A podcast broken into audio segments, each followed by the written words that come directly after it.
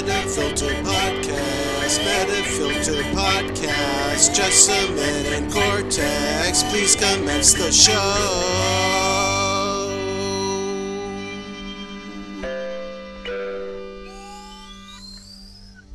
So yes, I have I've hit the recording button, which is what you do at the beginning of a recording. Hey. Should we do another five minute discourse on on uh, recording button UI and skeuomorphism and and so on? I think that was uh, we did that a, a few episodes. Well, by we did that I mean I yammered for two minutes about it. Um, About buttons? about buttons, like the, the how you tell if it's recording or not recording. How if you simplify a UI to the point where like it's just Oh, an abstract about, circle like- or whatnot. Yeah. Uh, well, I think I was talking about the like the play versus the pause button. Yeah, That's, yeah. That's that's the one that still actually I can't. It breaks my brain, and it really shouldn't break my brain. Like I'm a grown ass lady, and I understand how things work, but but it's you know it's yeah, it's it's this is okay so so uh, I, I don't have a whole lot to say about my new job other than like i have a, a, a job now and it's great to have you know a job and uh, income full time, right? Yeah full time full time remote work from home so it's it's a comfortable fit for what i've been doing for the last 15 years. So yay i'm i'm very happy about that. It's a huge relief. Anyone who has been job hunting and is still job hunting i fucking feel you. And anyone who was job hunting and found a job you know how happy i feel right now. Um, but uh, there is a web form that we use for something at the job where it's, there's a little like on off toggle, like just little CSS element of like left switch, right switch for off and on. And it's floating above the label that it corresponds to, which is weird to me in the first place. But Because normally the, it hangs on usually be yeah usually be below but okay it's above well you can tell just by looking at context it's floating over it except if there's 50 of those in which case because there's no additional spacing between sub elements Ah! it's the exact same distance from the ones above and below and it's like ah so that's gonna be my first like annoying hurt- hurt bug me, request yeah. yeah I, I tested to make sure that throwing like a like, like, like a 0.5 em spacer in in the CSS because there's a web interface would actually resolve it and that totally would but uh, also i've been at this job for like three days so i'm not going to be too much of a pain in the ass about feature requests immediately. Um, but yeah You don't you don't really want to come out of the gate and be that guy. right exactly yeah you know I feel wanna, like you um, got to set them up early for understanding what they have gotten into. well, I, I just want to establish good rapport and then i can sort of like start being that guy you know Yeah. um, Yeah, yeah, but yeah. uh, but yeah employment yay it's well, nice to be employed. the reason we were talking about Josh's job, besides that, is he was talking about. Well, I don't remember. Was I talking about it or do you? Where like we were talking about last week. It's now Saturday. Oh, right, right, yes. So it's Saturday afternoon. We're doing this on a Saturday, and I said, "Oh yeah, I, I, started my new job," and you said, "Oh, Oh, yeah, you started start- that. You you started that last, last week, week? right?" And I was like, "No, no, no. I just started on Wednesday." And you were like, "Yes, that's what I said." And then we had to establish that you consider Saturday to be next week compared to the work week. Sort I of. guess it- sort I mean, of. I just specifically think In that context, last week in that context refers to the Monday through Friday that just wrapped up, Okay. and not See- the Monday through Friday previous to the weekend before it. I guess I, I would say this last week. Yeah. and and that would mean I mean, that. that's but last definitely week clearer. to me yeah but last week for me would definitely be like the week prior uh, without further clarification Yeah. So if you This said I started those- last week, you would have thought you had started in February. yeah maybe i'll remember to turn this into a, a an ask metafilter Ooh. because boy i'm sure we'd get a million opinions and that'd be exciting i'll, Yeah, I'll make, a- I'll make a note could spout some bullshit or not because that's now against the rules. Did you see that? I, I did. Um, here, uh, this is this is episode uh, 192 of the Metafilter Monthly podcast. I am Josh Cortex Millard. And I'm Jessamyn.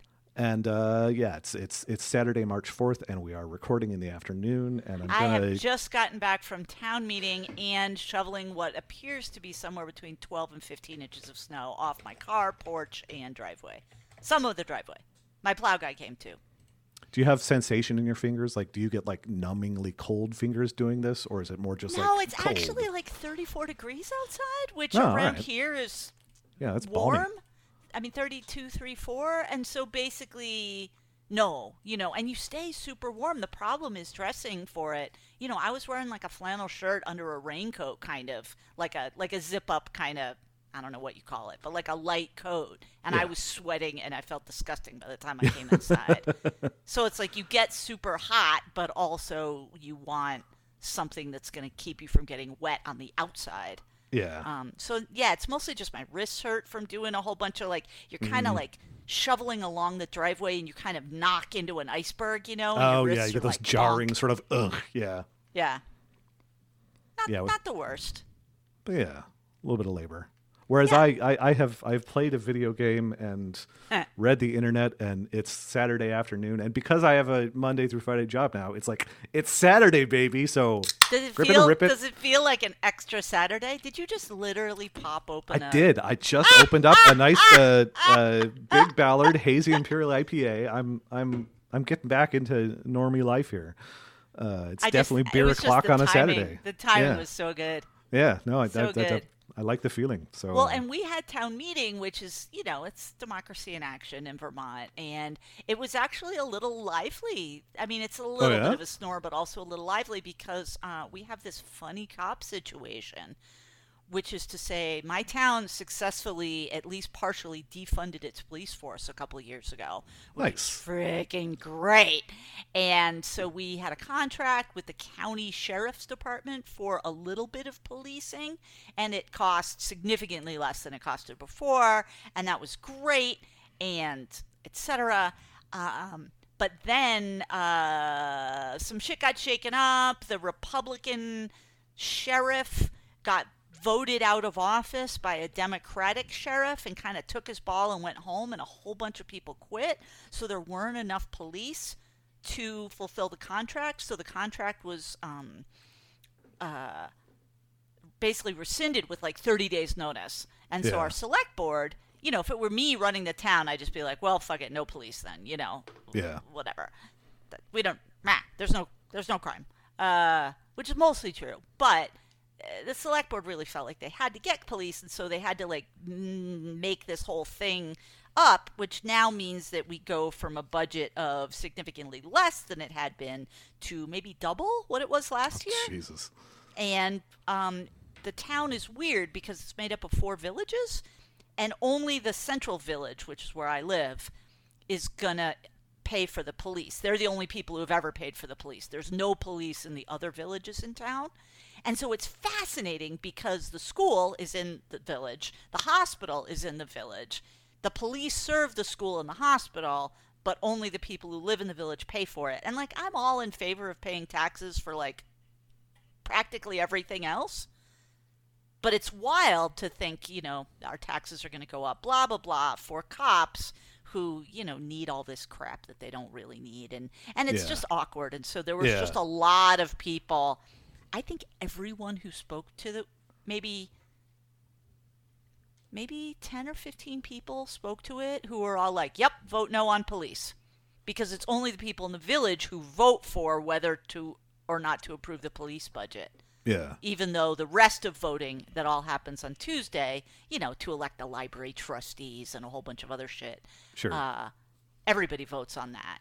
But the police is are only voted by the village, and so you know most people were like, "Nope, I'm voting no." And then there was like maybe two people who were like, "But," you know, yeah. and it's hard because I appreciate that the select board represents everybody, you know, including a lot of people who really want a lot of police. Um, but I don't think they're the people who live in the village for the most part. And so it just meant there was something interesting to talk about at town meeting, Yeah. and I was kind of into it. Uh, Yeah. You know, my friend who lives across the street is the moderator, so she got to basically run the meeting. Uh, I get along great with the town clerk, um, but there were probably 50 or 60 people there in like a 4,500 member town um, because we had this blizzard. Well, I don't know, blizzard. What does it mean to be a blizzard? I don't know. That's a good question. Yeah, I don't know, but you know, I mean, in Portland, in Portland, it means like you know two inches of snow. right? No, but here, like, I walked to because I couldn't get my car out of the driveway, and so I walked to the town hall in you know what was probably a little less than a foot of snow. You just walk down the middle of the road, you know. But I think that kept a lot of people home who might have otherwise come. yeah. So I don't know. So it was very interesting and very Interesting. lively. A little and bit of- now yeah. uh, my arms are like, "We hate you," and I'm like, "You'll get over it." I'm just waiting to get strong. Yeah. Like, I've been shoveling probably every day this week. When do I get strong? I, I, I think I think getting swole may be a somewhat more long term. I don't want to be uh, swole. I just want to be stronger and not have my arms hurt the same amount. every Well, I mean, do you, you can be very slightly swole, but I would know, settle for swole. But but but yeah, no, I think I think? I, Soon? I I get the impression it's sort of a long term thing. You like have to keep doing strenuous like you know muscle building exercise over the course of like months. Uh, All right, really maybe next time I take a shower, I'll do a little flexing in the mirror and see There you kind of. go. Yeah. Because as you know, I cut off all my hair. Uh, did that Yeah, yeah, happen yeah. Last time Um, I don't remember if it happened last time or if I just saw you like mentioning it, it at the meantime. did because uh, I feel like I sent a picture. You know, abusing my authority. Been like, everybody look at my picture, tell me I look nice. But I feel like that helps you lose. You know, I I I I, I weigh less with less hair. And Yeah, you like dro- I can see my neck better. you drop a little dead weight. And, uh, exactly. It's well, and you know, it, it's yeah, curtain. the hair doesn't wear, weigh that much, right? But it's all on your head, so you're disproportionately feeling it. So you know, well, yeah, yeah, yeah, exactly, exactly right. So Like you wouldn't yeah, feel as much if you shaved your back, uh, the same amount of hair mass. You know, just because the the musculature holding it up is you know differently arranged. are you that was a- implying, Josh Millard, that I have a hairy back? No, I mean, I mean the the, the Don't get me ur wrong. I The- love a good hairy back. Yeah, but no, no, I no. I'm, I'm thinking, I think more the generic you, a person. Okay, If a person one. were to have like a head's worth of hair on their back and shave it off, I don't feel like it would have quite right, the it same. would feel less like yeah, it would, it would be less of a load off. Mm. Although it would probably be a major, uh, you know, textural change. Um, Mm. would I say as someone who's like, yeah, Make your shirts feel weird. yeah, exactly. You know, All right, so uh, yeah. filter? I guess, yeah. uh there Um, have been no jobs. Let's I just get all. that out of the way. I'm gonna tell people they should post more jobs. Um, there have not been any jobs. Or they've come and gone so quickly that we didn't see them. Yeah, good, good question. I mean, I it's like, possible. There could have been 500 jobs all snapped up immediately. Like it, I mean, there could have been. It seems really unlikely, but you know, When you load um, the jobs page, do you just see a bunch of little boxes where there would be little um, pointers? Or do you Uh, see it looking the way it's supposed to look? Well, like, you know, if there is a job in a place, normally there's like a little pointer, like image over the place. oh, like on the map up top. Yeah, up on the map. Um, that is currently not loading for me, so no. oh, you don't see the map at all? Or you yeah, I've, I've, I've. I've, I've, I've got a white space instead of any map content, so I think something's fucky on my end, oh, weird. um, or on on their end. I don't know. I don't know what state the API is. Yeah, because what I see is a map, and you know, it just says United States because I believe all the jobs are in Yeah. the U.S. right now, and then a bunch of like boxes that look like they would have like the arrow in it. an icon or something in them. Well, maybe there maybe there's something going on. uh, Somebody wants to bit, let uh, us know what you're specific. seeing. Yeah. Um. Anyway, yes. Yeah, I don't know. Um. But, but, uh, what was I just thinking? Thinking about Well, you, well, you, well, you know, you know what it is. Well, I was, I was thinking about the job thing, and the problem is like the most recent job up there uh, is job number two thousand, and no one wants to break the round number streak. so, Of course, Josh, you've nailed it. yep, there it is. My keen insight into the secret code of the world. Um, but yeah, projects. Uh, here's a project that I appreciate. This is from Morspin. It looks like it got a, a Oh yeah, I thought this was great, and it drove me crazy. Like that concept drives me crazy. But why don't you? Yeah, this is it? Lurdle, which is like Wordle, or maybe Lyrdle. I it's Lurdle, but I just with say one Lurdle, lie per just- answer. Like it's, it's got to be Lurdle, but like you know, I think it's Lurdle because it's a lie and instead of just plain Wordle. So like take Wordle, but also it lies about one of the answers. It's like you know, fucking those those uh, tropey Crete, you know, guards from Crete, uh, or no, no, no, it's it's all Cretans are liars. That's right. Anyway, point is lies. Uh, the people from Crete. Uh, it's, Oh. it, it's, it's like a classic. no, no, no. It's I- a I classic know what- paradox. I know It's what like, you're talking about. I was like looking Yeah. at another thing and then came back and I was like, Yeah, not not yeah, not.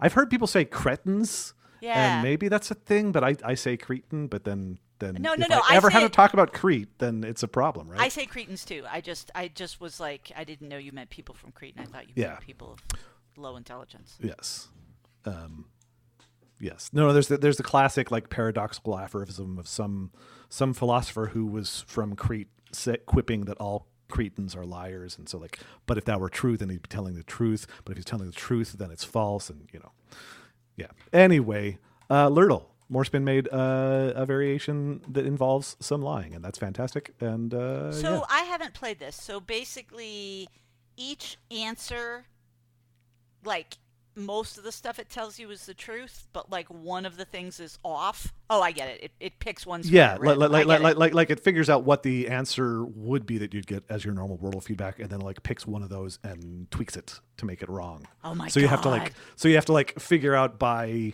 uh by by by uh, inference what the lies are based on inconsistencies in the truth table of the answers you've gotten so far um, and it sounds like it's still a work in progress but the the basic thing is there and works and uh, yeah so I, I, I- appreciate incredibly that concept. I like anything that gets into weird, shitty misinformation and unreliable narrator as- kind of stuff. Whereas it just makes my brain break, and I'm like, Yeah. no, I just need people that just tell the truth. Well, oh and it's it's tricky too because you really have to be careful about what sort of puzzle you try and apply that kind of trickery to because you want it to like be tricky in a way that is sort of fair to the puzzle too. Well, and like- gettable ultimately. Like if Yeah, there's too many lies, it's like, well, what even? This is how I feel about books with too much magic.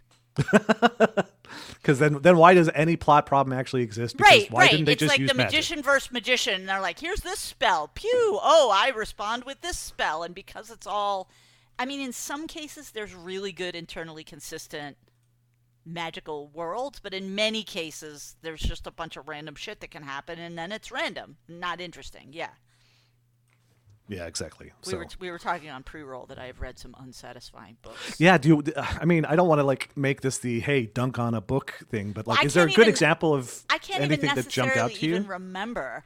I just know that I've read some that either just seemed like super too dark or just not quite enough there there. You know? Yeah. and I think normally I would just kind of stop.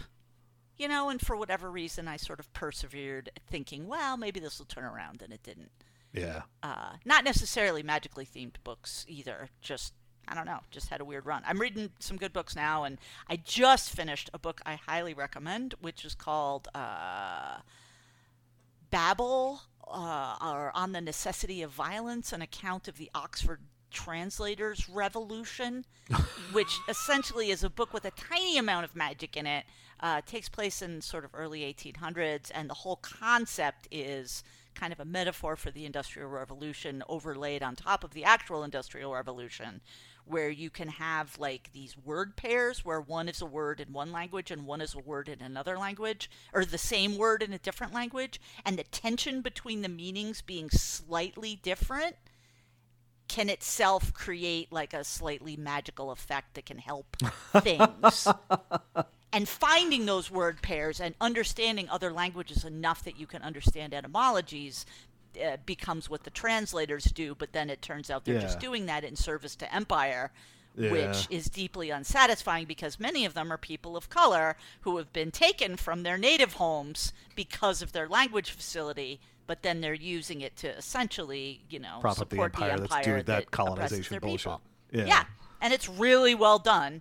Um, and it was No, that sounds fantastic. Yeah, I. I I really I I really like it when I like a mechanical magic system. I like I like it I, I like it when there is something that's not so much oh we came up with a basic rule set so this is how you can cause magic to work, but rather like we've discovered that there is a mechanism by which something that is functionally magical because we don't understand it in other terms happens, but also we really are having a hard time figuring out how it works and how best to manipulate it and it's it's basically fussy technology with terrible documentation. That is Um, mostly this. I mean, there's clearly like a little bit of magic involved, you know. So you have Sure. because obviously it has like an effect that is Yeah. not is not an actual physical effect. But in Yeah. general, you have to have these little silver bars that have the words etched on them, and you have to put them in a place, and you have to keep them polished, or else the whole thing falls apart. Yeah. And maintaining those silver bars becomes kind of a grift for the translators,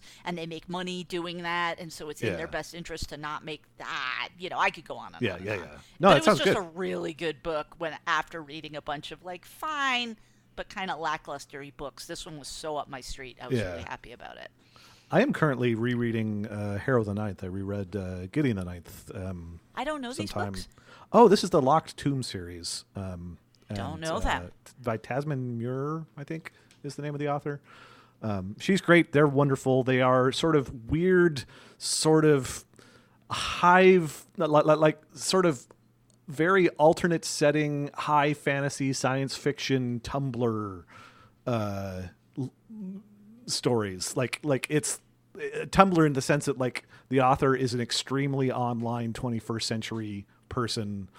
Um, so there's lots of like weird uh, little like subtle riffs and jokes and sort of like I love that stuff. I feel casualness. so seen when I read that stuff. yeah, exactly. I, I, I, I've laughed out loud many times reading the first two books because of things that, like, if someone didn't know what they are, there's, oh, that's a slightly odd turn of phrase. And instead, I'm like, oh, I get it. I get that joke. It's like, Um, did you see uh, other Jim uh, made a bunch of Lego minifigs? Yeah. They're maxi figs. Yeah. and part of you know he sort of uh, made them and talked about making them on the internet but then one of the last things he did was he set them up in that whatever that stupid four panel oh my god i'm not even going to explain Loss? this right yes Did you do loss? that I did not thing. see that. I'll send you. I'll send you a link to it. Um, but like Uh. it was very, very subtle, right? And Yeah. at first cropping because he's on, you know, on Twitter. Like at first cropping like fucked it all up, and so he was like, "God damn it!" Like my joke, and uh, but then he posted it again, and it's just it's such a like joke on top of a joke, yeah. just ridiculous. Well, the the the, the Locked Tomb books are very good, and they have uh, a very like magic exists, but it's not like magic magic in like a ooh, and now there's wizards thing so much as like like le- necromancers. There are there are necromancers who deal with like death energy, but it's like it's got this whole training and discipline and sort of like theory and science to it aspect that's a running theme through the books to the point where like it's not treated like a oh and now a wizard will solve a problem it's like oh okay well we know exactly what we can and cannot do with bone and sufficient you know support energy based on these known theorems right of and you know internal necromancy. consistency to it. And don't Yeah. get me wrong i don't want to be throwing shade on wizards you know what i mean? no no like no there's I, I, but i just i don't want anybody to feel like i'm i'm i'm yeah i just No, I- fantasy I- is not my jam. If it is your jam more power to you. You can do great storytelling and fun things with like magic that's just full on hey it's magic you know and and everyone has a different magic system and the different ways of thinking about that and the degrees to which that's like worked out in detail versus left as a bit of like you know subtle characterization of the universe. Like yeah it just depends on the story you're telling and how you're telling it. I just happen to like it when someone gets like mechanical and disciplined about how this stuff is functioning even if it is unquestionably weird supernatural non technology non you know inexplicable stuff at some level so. Right right Yeah. right right. Yeah. Well good. I'm glad. Yeah. i mean it must feel wild to you to have like weekends yeah i mean this again like this is like this is the first day of the first weekend i've had in a meaningful sense in a in in a, a while. It's really been you know the weird blur of unemployment. And like metafilter before that i had a schedule but also it's like uh, do i really? yeah but did you? Yeah like it got better than it had been when i first started but uh but it also got worse you know? Right so right. Yeah no i yes. yeah it's it's an interesting place to be anyway uh projects we have other projects Yeah, I liked uh, the thing Jason Digitize put together, which is just like word searches for his dad. His dad's name is Perry. Perry likes word puzzles. They made a website about it, and they even made a Metafilter word puzzle, like with with Metafilter. Oh nice and it's just you know it's neat. You can turn the hints uh, on or off depending on how. Uh, you know how how how much you want it to actually be puzzling. Oh my god, it's adorable. The metafilter one's adorable. Uh but yeah, it's just it's a fun little thing. There's a ton of word puzzles. If you know somebody who likes word puzzles, the the, the user interface is lovely and it's just it's just it's just neat. Yeah, that's that's that's lovely. There is a nice project from Sindark. Uh, Oh, yeah, it's yeah, a yeah. nice visualization of their exercise in Toronto, basically, uh, because of like gyms closing now because of COVID. Um, they decided to like, okay, I'm going to do a lot of walking, and I don't want to like you know just walk the same path all the time, so I'm just going to like try and mix it up. And so there's these series of maps that they've posted that sort of track that that that that that history of walking over the last uh, few years, um, and in a few different views, and it's it's very nice to look at. I I, I love a good uh, you know data visualization um, of like you know mapping geography. I love a good link to. Flickr too. Yeah, it's kind of nice. It's like oh yeah, Flickr that exists. Yeah. I think I still have an account there. Yeah, no, that's uh, that's neat, and you know, I've now gotten in the habit of uh, uh, saying uh, saying it how uh, Dan Hahn says it, like, "Up, I'm gonna go for a stupid walk for my stupid mental health." but like, Yeah. that's what I do, and you know, it mostly it mostly helps a lot, honestly. Yeah. So I've sort of gotten out of the habit that as as the uh, as the weather has been shitty, and I, I should try and get back to it. Oh man, I walk in all the weather here, like unless I'm like in actual danger of getting like run over because nobody's plowed anything and nobody will be able to see me. In fact, like I had a real setback the other day because uh, I got this great jacket at the thrift store. It's one of those kind of like long, like comes down past my butt.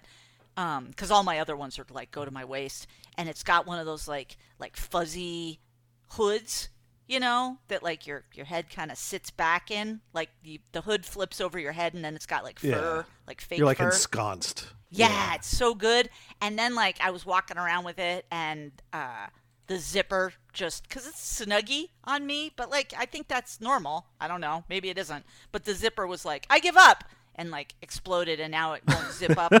And i had to like you know go on youtube and figure out how to change a zipper and then i went Yeah. to like zippershipper.com or something like that and got a zipper sent to me in the mail and it's almost here. Uh, but it had become Was it you? Was it you who was posting about uh, maybe on on Malt Shop about discovering that every zipper has like a zipper size marking on it? uh was it Malt Shop or was it, It might have i think it might have been else. mastodon Yeah, that could be somewhere yeah that I saw you. yeah yeah. Did Which you know that i, did didn't know. I had no idea. I was like, I was, I was. This is tremendous. Like, like it's one of those things that immediately probably makes sense because probably they don't have just a billion bespoke zippers. They've probably got some standardization. So a lot of can- standardization there's Yeah. like four zippers for the most part you know Yeah, Um, it had never yeah. occurred to me. No, fascinating. I was so interested, and that's what I found out. Because you know the problem- Fascinating, because it's a fascinating. Because it's. It's a- it- You dropped out for a second fascinating, there. Fascinating. It's. Are you, know, still yeah. here? I feel like we haven't done that bit in a little bit. I feel like it's been a couple months. Yeah. Yeah, so yeah, this is this is me hollering about it on on yeah, but I basically there's a lot of terrible YouTube videos about how to fix a zipper because of course Hi, my name's Jessica, and today I'm going to talk to you all about zippers. Zippers have been used since the 12th century to fasten, and you're just like, oh my God, stop. So, YouTube YouTube incentivizes eight to ten minutes videos, so I'm obliged to like pad the fuck out of this thing because I want to monetize it. So, So let me tell you the history of this recipe. So I did find Um, like a perfect channel that really was like, here's the no bullshit way to replace a zipper. Yeah. But now I'm just waiting for my zipper to arrive, you know, which should be next week, meaning starting Monday. And uh, Wait, so last week is this Wednesday that just passed. Next week is the Monday. What is what? what is- is, this? what is this week? is Saturday? Well, no, like you're saying, well, no, like Monday, I mean two that's days from question. now. What's if I'm saying this week? When do I mean? Right? Well, well, you said next week. Like it's going to come next week on Yeah. Monday. So, like, are you talking two days from now or nine days from now? Two days from now. Okay, so At least so Monday logic is next week. Consistent. Well, but okay, hear me out. I'm listening. If if Wednesday is last week, like Wednesday four three days ago is last week, and Monday two days from now is next week, then this is a week in between two other weeks. Saturday and Sunday, the weekend is in between two weeks. Like two different weeks, neither of which it is, which would make it like a third middle week. No, no, that's what I that yeah. So like if if I'm saying what is this week, what is it? Because there's nothing if there's last week and next week, but there's no week in the middle of it. Yeah. It it it does it it doesn't make sense. It doesn't work. It's oh I I ah I'm so upset. In general, people are better off not knowing how the inside of my brain works, and I'm sorry I had to have this no, but I, I. I, I, I, I kid. I genuinely enjoy math. no, no, no. I know what you mean. You know. It's, it's, I, yeah, I, but yeah, yeah, that one. I don't know. I don't know about that. I just don't talk about things on the weekend. That's the rule. Well, uh, yeah, that's see, that's a, that's a really good that's a really good basis for it. Like that that is what this strange week between two other weeks is. It's the weekend. Shut the fuck up and let's not worry about the right. calendar. The I week feel has like ended. Yeah, philosophically that's great. So I um, thought so. yeah, we are in a we're in a void space. Um, I'm certainly in a void space. Yep. You know what's really exciting about my new job? Mm. I have a I have a work laptop and I just close it at the end of the day and then I don't look at it again until the next time I have to work. It's amazing. It's amazing. It's incredible. I don't know. It's just it's Although it's a hell of a fair, thing. the one time I had a work laptop was when I worked at GitHub for 11 days. Well, hopefully I'll outdo your tenure. I, you probably will. Do they make you use that work laptop for everything? Like if you logged in from a personal computer, would that be against the rules? Yeah, that, yeah, that was part of my problem with GitHub. Is I was like, I can't make this thing work on the Chromebook, and they're like, ah, just use your laptop, and then I used my personal laptop, and then that was part of the. Ah, yeah, no, no, no. They're they're very serious about compliance. Like it's related to finance stuff. Oh, yeah, yeah, yeah. No, so it it's like, yeah, no, no.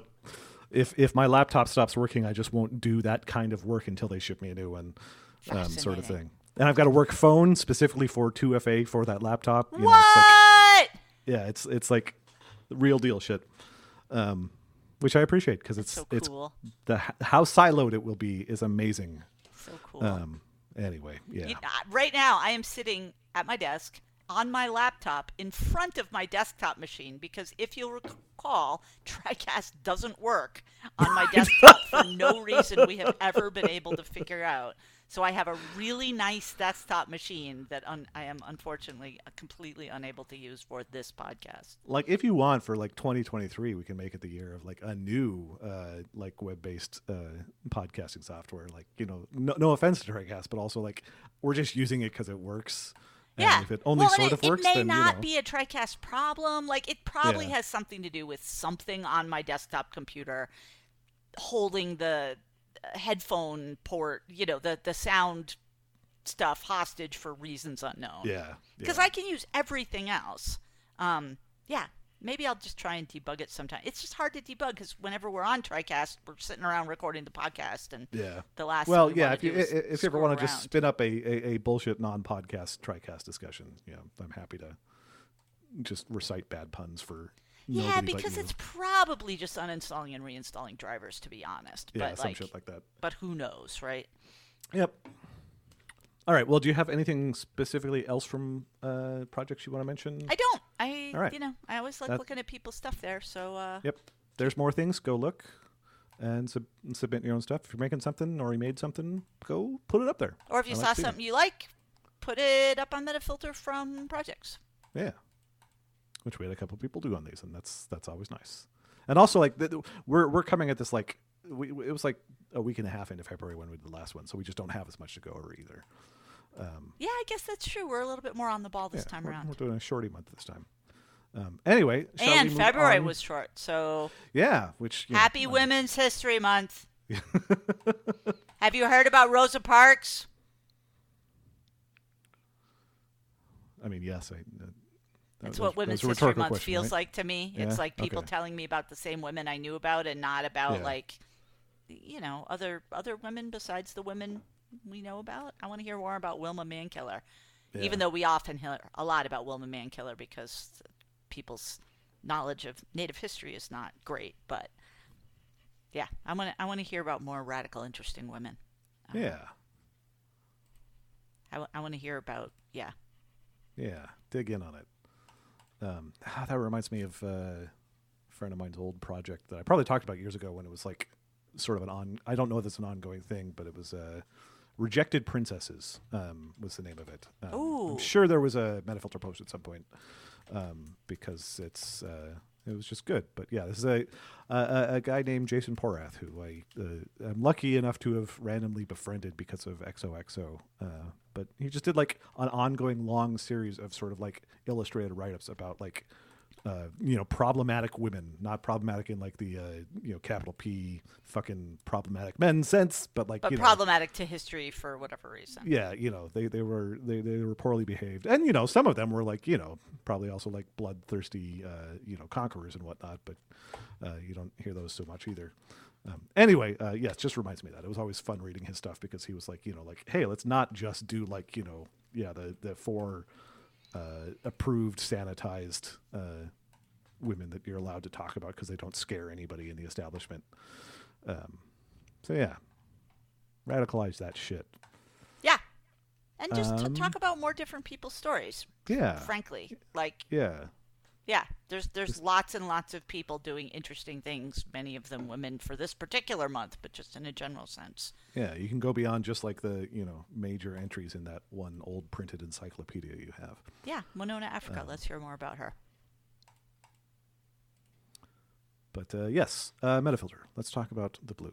All Let's- right, let me Let's uh, discuss some posts. let me let me let me bring up my uh let me bring up my stuff. Do you have stuff? Do you want to start Um, with your stuff? I'll, I'll, I'll, I, I haven't pulled them up yet. I'll throw one out from today that I am looking forward to reading into the links on. But it's a post from Brian about the genetics of Chernobyl's dogs, which is like looking at the genetic history of canines basically in the Chernobyl exclusion zone Ugh. and areas around that and the way awful? there is like is it I- okay? it- I- it- it's okay. It's just like there is measurable genetic drift that is likely attributable in significant part to the higher levels of radiation in that area. So there's like degrees of, I don't know if outright speciation, but like, you know, genetic change is measurable in this population of dogs who continue to, you know, reproduce and exist. Um, so it's it's just it's it's one of those things that comes up as like a natural effect of you know a significant radioactive event.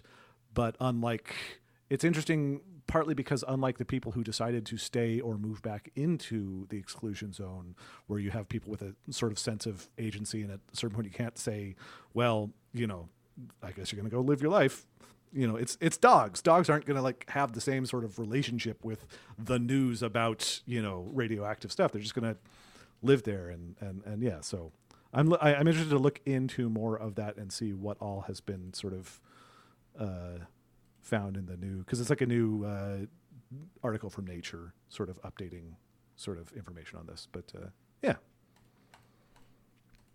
I mention it partly because it does not seem like it's like, oh, here's a bunch of doggos in terrible distress so much as like, here's a weird new chapter for this subset of dogs, you know. Like they're they're they're alive, they're living there, they're reproducing, you know. Life goes on. Sorry, Jim is doing that thing where I tell him I'm podcasting and then he starts Hi, Jim. texting. Look, don't get me wrong. Like it's good. I should have do not disturb maybe on. I guess I turned do not disturb on on my desktop machine and then not on the laptop because I have to text you in order to get the link to this. Yeah. So yeah. Yeah. Uh, the one, uh, just hundred percent making sure that I we did not. Yeah. Okay. Uh, this- it's a little duplications though, right? I don't like it though. I I feel like it means my memory is terrible, and I would prefer to just check. Um, but the the thread that I enjoyed being a part of and I enjoyed reading along with is this one by Situation Normal, uh, linking to uh, a Substack, uh, interviewing the last man without a cell phone. Um, Oh, I saw that. I saw this pass by, but I did not. Uh, I did not. spoiler alert: he has a cell phone. That son of a bitch. he just doesn't use it much and he's like that guy you know like He's that guy who doesn't have a television. I don't know if he's that but like he has a cell phone but he doesn't like to use a cell phone and so he's extraordinarily difficult as near as i can tell to for certain people to like interact with and deal with. But he's just like i'm making a statement and etc um but i mean i think i think that's the joke if the tags are right.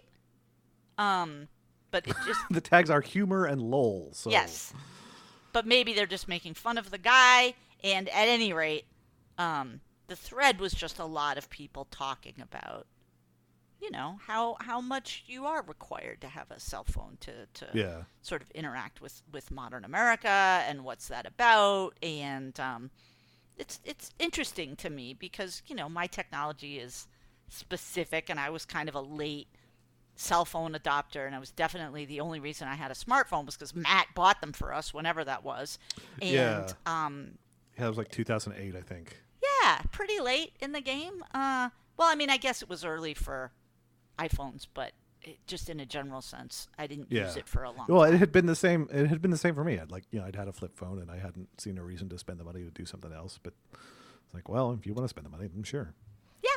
Exactly. And so talking to people about it, and you know, I definitely know around here, you know, Vermont especially, and I'm sure there's other places like it, but I've just noticed it in Vermont.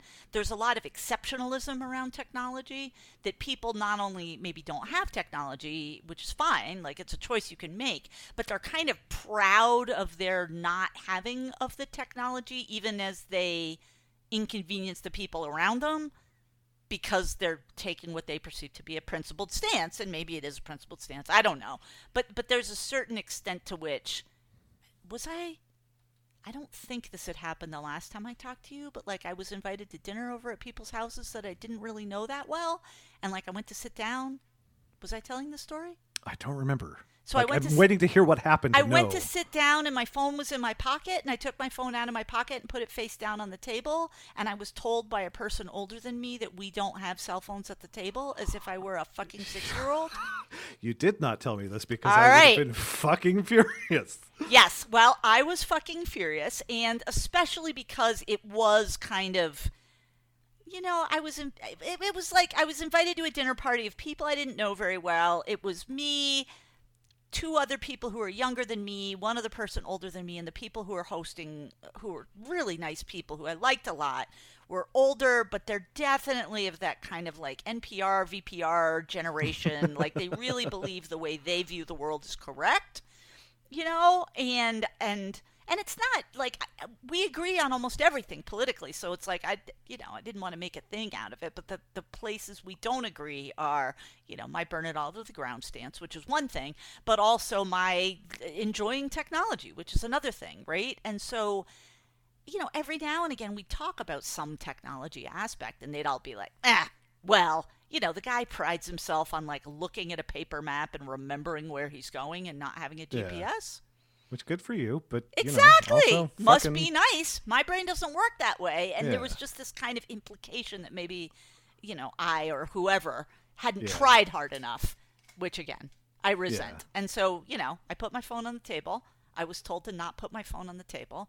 And I told them I wasn't taking my phone off the table. And we just stared at each other for a two beat. And then we moved on and had our dinner. But, like, you know, what?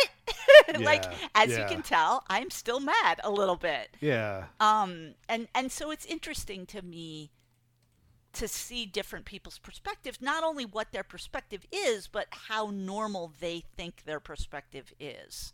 Yeah, um because i'm a heavy user of technology and i'm aware that's outside the bell curve but i don't know if these people who are low users of technology kind of understand that they too are outside the bell curve Yeah. you know what i mean so this thread back to metafilter was really interesting for me because there's a whole bunch of people that had stuff to talk about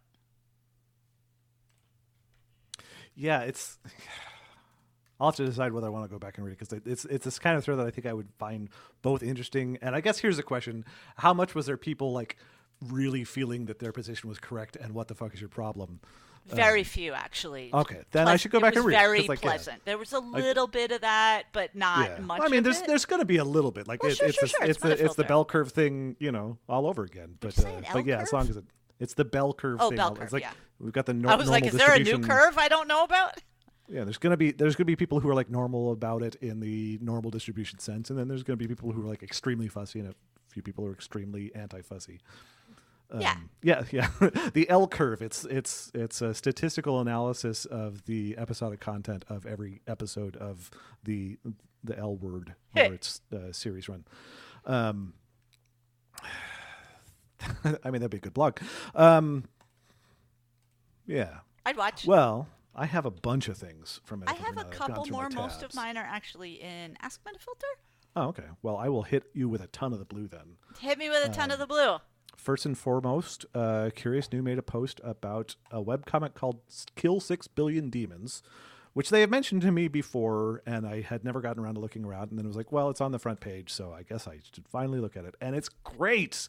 Oh my God, it's weird and beautiful. It's like it jumps like within the first few pages into basically some girl boyfriend was killed when they were about to have sex, but not in like like it was terrible and violent, but in a weird strange fantasy sense, not in like a, you know, home invader sense. Like a demon comes through a portal basically kills them both, but she doesn't really die so much as absorb a key to one of the many dimensions of space into her forehead and then is transported into a land of demons and starts learning about this extremely expansive, explained in situ mythology of the nature of the multiverse and the fall of heaven and the rise of new gods. And it's fascinating. It's great. It's beautiful to look at. It's like I I'm taking it in little chunks just to not like burn through the whole fucking thing, but man, it's great. I really like it. It's a great, fantastical, weird webcomic full of strange lore and world building. And yeah, so okay, curious new, you got me. Man, I'm just looking at like the first few pages of it, and it just ah, like it's cool looking, but like, who's her boyfriend? He seems creepy. He's Yeah, well, sweating a lot. Is he a bad Yeah, man? There, there, there's a weird sort of sweaty, hyper characterized nature to the whole thing. Like, I don't know if he's ever gonna come back. Like, he just, like, it's not even a spoiler. It's so early. He like, he just straight up gets killed by some random demon from another dimension, like in the very beginning of the story, and you know, And is not a don't part of it from again. So yeah, yeah. So we know nothing at the beginning about him, and we still don't know, like, probably you know. 50 60 pages in as as far as I've gotten. But uh but yeah it's it's gorgeous. If you're looking for a weird beautifully drawn what is going on here story uh I'm really liking it. It's it really seems fantastic. Neat, neat. um, on a very different aesthetic note, um, there was a post from Dig Dug about a choir, choir, choir performance of Rainbow Connection featuring Kermit the Frog.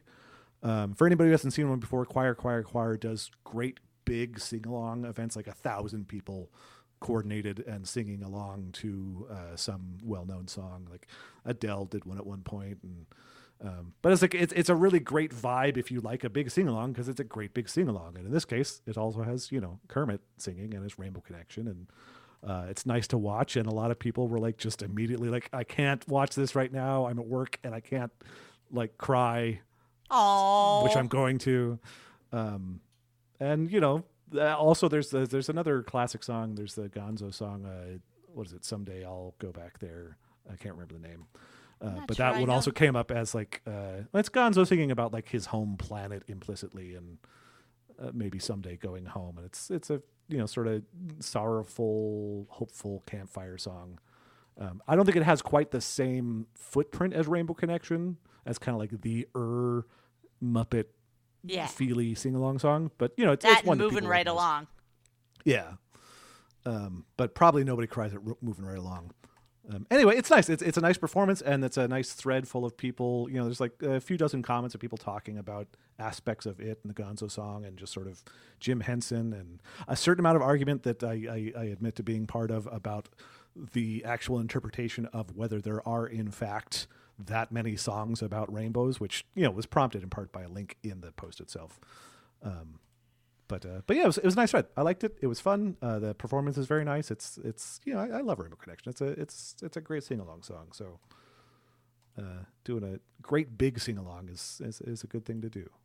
I was just watching Ari Shaffir, who's a fairly problematic uh, Jewish stand-up comic, talking Yeah, about recognize the name. rainbows.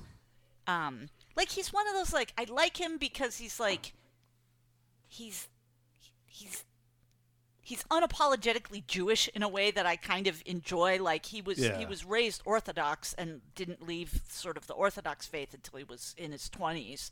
And Yeah. so, you know, really kind of has a deep understanding of the Jewish faith, but he's also like kind of a do your own research Joe Rogan shithead. And so some of his stand-up comedy is hilarious because it, you know, talks about things about Judaism that I think are funny and true and Yeah. interesting. And yeah, then like some you've got, of it's got like terrible. you've got like you've got like Seinfeld, Larry David, Jewish. Yeah. uh, which is like you know, like yeah, Seinfeld was a very Jewish like Well, sitcom, and but it's also like was a talks very about New York the sitcom, faith You know? in a way that is really interesting, you know? Yeah. Like the whole I, I believe now now I'm trying to remember the name of his special, but I think it's just Jewish or something like that. Like it, it's all about Judaism and like weird, quirky, interesting things about Judaism, but also like maybe he doesn't really like women that much, you know? Like he was raised in a Yeah, yeah. completely sort of orthodox environment and even though women have their role within it it's not an equal role you know Yeah. um but he did a whole thing about a whole shtick as we say about rainbows and how rainbows are like god's pact with the jews and i probably bring this up every other podcast but it was very funny and uh was the thing i thought about when i talked about uh when you started talking about this and when i think when i hear Yeah. about the rainbow connection that's always what i think of weirdly enough I'll have to I'll have to track down that that bit. yeah i mean the whole thing's on uh uh, uh on youtube so uh you can probably i wish you could like control f right show me show me that show me that part Yep. Well, I find sometimes if you like do just like Google, like as much as Google is fucked in so many ways, like there's a degree to which like typing in a short description of something like mimetic and contentful will get you to that sometimes, you know, better than you would have expected. Um, so maybe if I typed in like, you know, Ari Schaefer, uh, Rainbow. Shaffir. Shaffir. Right you could probably find somebody else who had already done yeah. that work Exactly. yeah Um, other, I, I got a couple of couple of social media ones uh, here. Uh, you hear about this one? Uh, um, just yeah, okay, thank you. what That was that was my attempt to do a vague riff on a Jay Leno um, hacky uh, monologue. You know, say, oh, you, you hear about this one? Oh yeah, yeah. There's a couple of uh, social oh media. yeah yeah yeah yeah okay Um, but yeah, it didn't really. Uh, anyway, there was a Gwent made a post uh, about uh, an essay, um, well, a newsletter, whatever. Uh, newsletters are just essays. They're Aren't- fun, aren't relaxed though? essays. Uh, anyway, it was a, a, a, a, an issue of Garbage Day, which is a, a very like good, fun newsletter. Um, uh, and this one was rounding up sort of like the sudden sort of approach of more social media paywall things coming along because like Twitter obviously doing the Twitter blue thing as part of Elon's giant fucking disaster. this isn't this tour. isn't working yeah yeah Um, yeah But then like Meta is doing something there.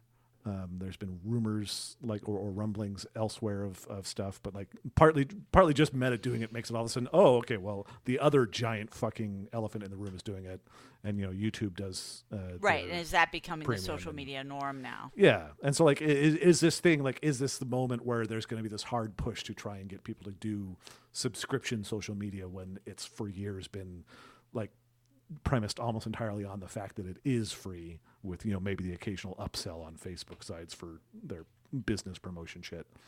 Um, so anyway, it's it's it's it's a topic that uh, is you know plenty of people are going to have feelings about and thoughts about. It's kind of a thing of the moment, and it's a nice big discussion about a bunch of bunch of aspects of that. So I enjoyed that. yeah well it's a nice thinky crowd for talking about Um, Yeah. this kind of stuff i feel like Um, and there's also on the sort of uh, younger social media side, uh, but also the older side of the younger side, but also from Gwent, who's just hitting the social media uh, track uh, lately. Uh, TikTok has this new teenage filter. I don't know if you've interacted with this or seen it. I am not basically on TikTok, but Oh, like well, I fair. have used TikTok, so I Sure. Well, they have like they're they're constantly rolling out filters, and there's like a f- like official ones and third party ones. will this make me look like a teenager? This will what it will do is it will remove your sort of nasio nasolabial uh, creases and it will Oh. smooth your skin in general with kind of a blur and uh, maybe do some things to your hairline if especially if you have no hairline anymore. And bald people tend to get a little bit of like crop of stubble. Um, but yeah, just as sort of like it does a smoothing and sort of de decreasing, like in the sense of removing creases sense, um, is the overall thing. Like, I and feel for some like people, that's it works what like well. all social media filters do. Well, yeah, but was just going for it, and it's it's really fascinating. The the the the, the post is premised partly around people sort of really sort of like having a reaction to this sudden like weird time warp view of themselves. Um, and they've got a link of Twitter thread of examples, which is actually great. That's what I would especially recommend looking at to sort of both see it in action and sort of see how people are reacting because you have this really interesting mix of people reacting with a mixture of sort of wonder and confusion and shock and in some cases like really emotionally overwhelmed reactions to suddenly relating to this latter day adult confrontation with the idea of themselves as a younger person uh, for any number of reasons. You know, people who had like shitty abusive childhoods who are like didn't really have a chance to like just feel like a normal teenager.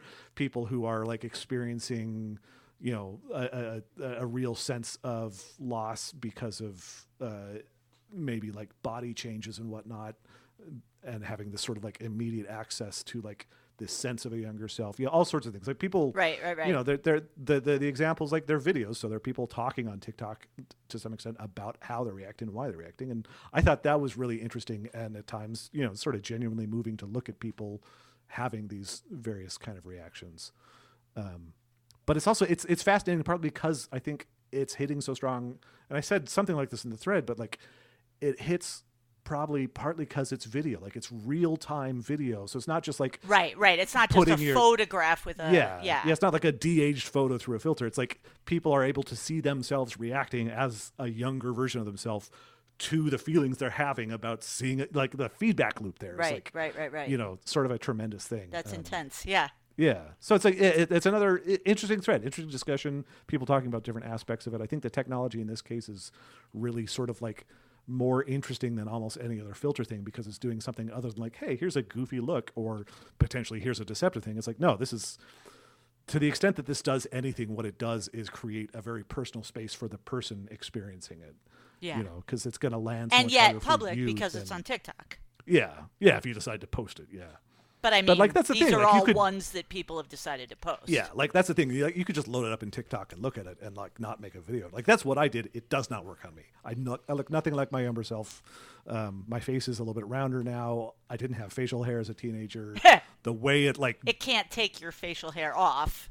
yeah, like and it does a weird job of it, and it makes it lighter instead of darker, which it would have been if I could grow. it. Yeah, it's like it's it just like I'm not the target market. I think I think it works better in general for for femme faces. Uh-huh. That's another really interesting and and at times kind of powerful thing is like people who are post transition looking at a version of themselves as a teenager that they never for you know any number of reasons got to like experience at the time Right, in right. a gender you know coordinate way and that's really fascinating and really kind of Well, and. I think I told you, right? Like this is a public story, so I'm not like you know telling a private story, but like Lucy Sante, who uh, transitioned as a you know 60 year some odd year old person. Um, one of the things that prompted her transition was, I think it was like a Zoom filter. Where like I mean, because you know, there's all those filters. I actually love the little filters that'll like give me like a mustache because I like yeah what I look like with facial hair, and you know, I consider myself lucky that uh, I also. It's probably the wrong way to put it, but like I just, uh, I, I'm comfortable with my gender, but I also like looking at myself with facial hair. Like, cool, Sure. that works. That works.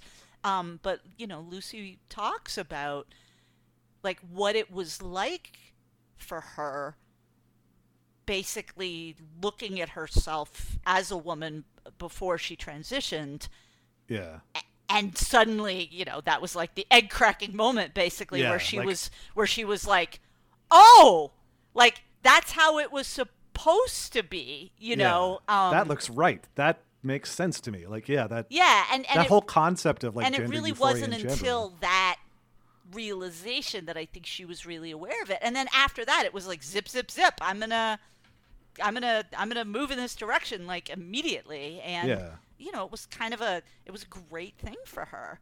Um, Yeah. And I can imagine if you transitioned later in life, being able to see a younger transitioned view of you might be, you know, really, really super powerful.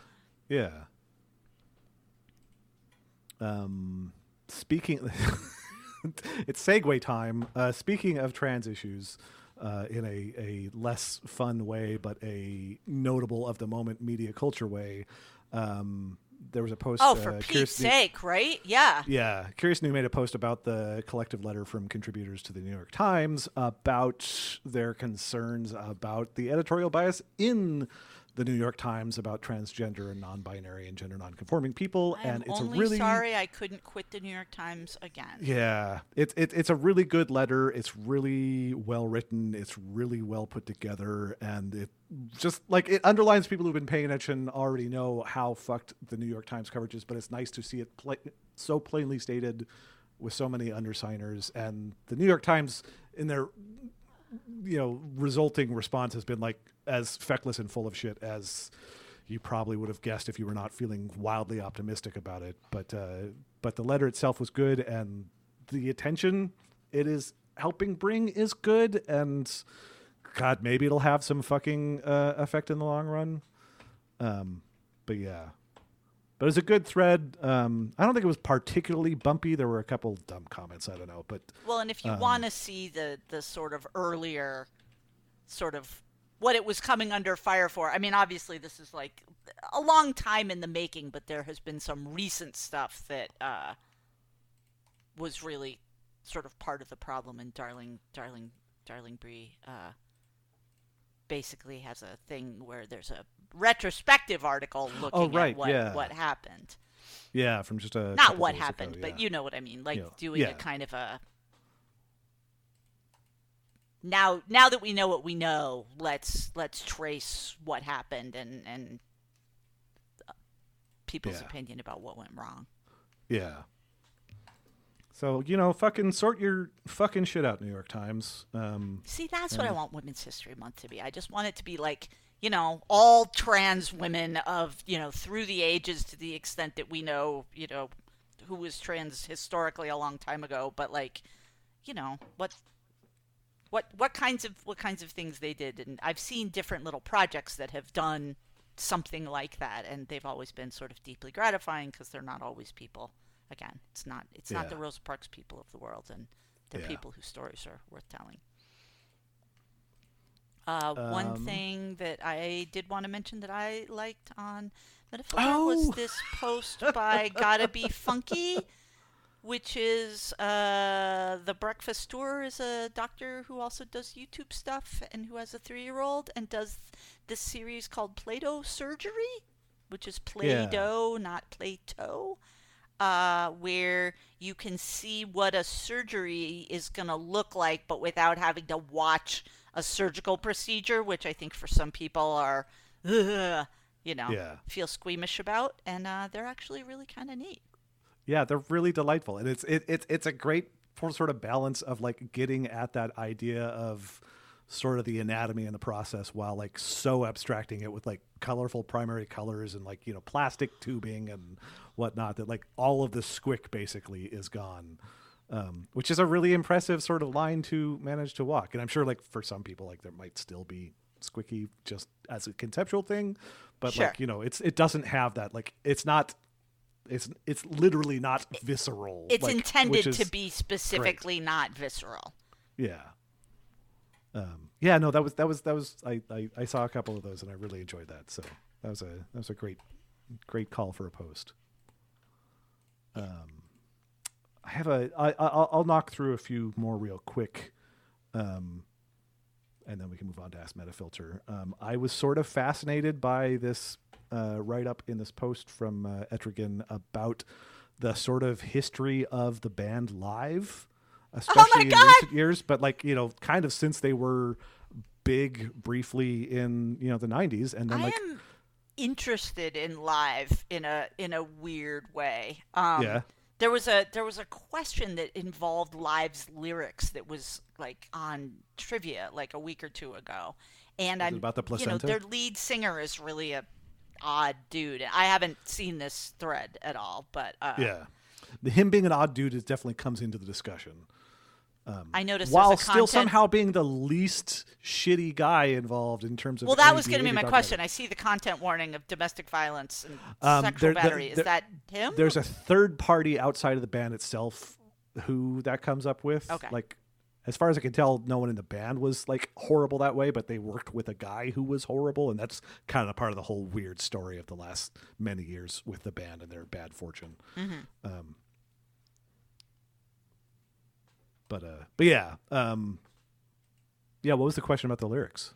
No, it was it was it had to do like it, it actually comes up in the thread like there's a there's a uh, there's a line like I, I think it's like the placenta falls off the table or something the like placenta that. falls to the floor. Yeah, the placenta falls to the floor and the, I think the question involved like what what falls to the floor in the live song.